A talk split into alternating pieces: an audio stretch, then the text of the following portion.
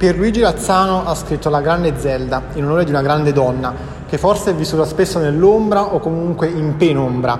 Se dovesse riassumere la personalità di Zelda in tre parole, quale sceglierebbe? Allora, libertà, gioia e indipendenza.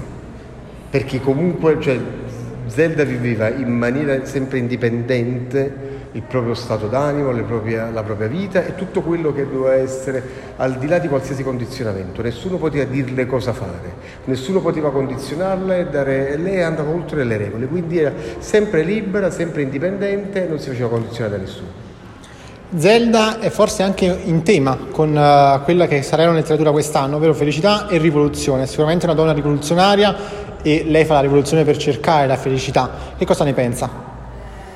Penso proprio che si corrisponda al tema di quest'anno, perché la sua era una felicità continua nei confronti della vita e per essere felici tu devi rivoluzionare ogni momento il tuo modo di essere. Zelda cioè, si rivoluzionava se stessa per non essere mai identica a se stessa, ogni momento cambiava, la rivoluzione è un sovvertimento, quindi un cambiamento e Zelda cambiava in ogni momento e questo lo faceva con grande spirito di felicità, non per solo per se stessa ma per tutte le persone poi che la circondavano.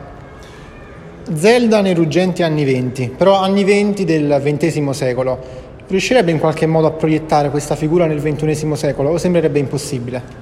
No, non è impossibile, anzi, una, anzi, lei precorre pure molte persone che vivono oggi, c'è la volontà di affermare i propri desideri, la propria libertà, il proprio sentimento di indipendenza. E quindi molte ragazze e molti ragazzi oggi vivono questo sentimento nella loro gioventù allo stesso modo di Zelda. Però Zelda lo faceva con più fatica perché una, una società con più, con più regole, più rigidità.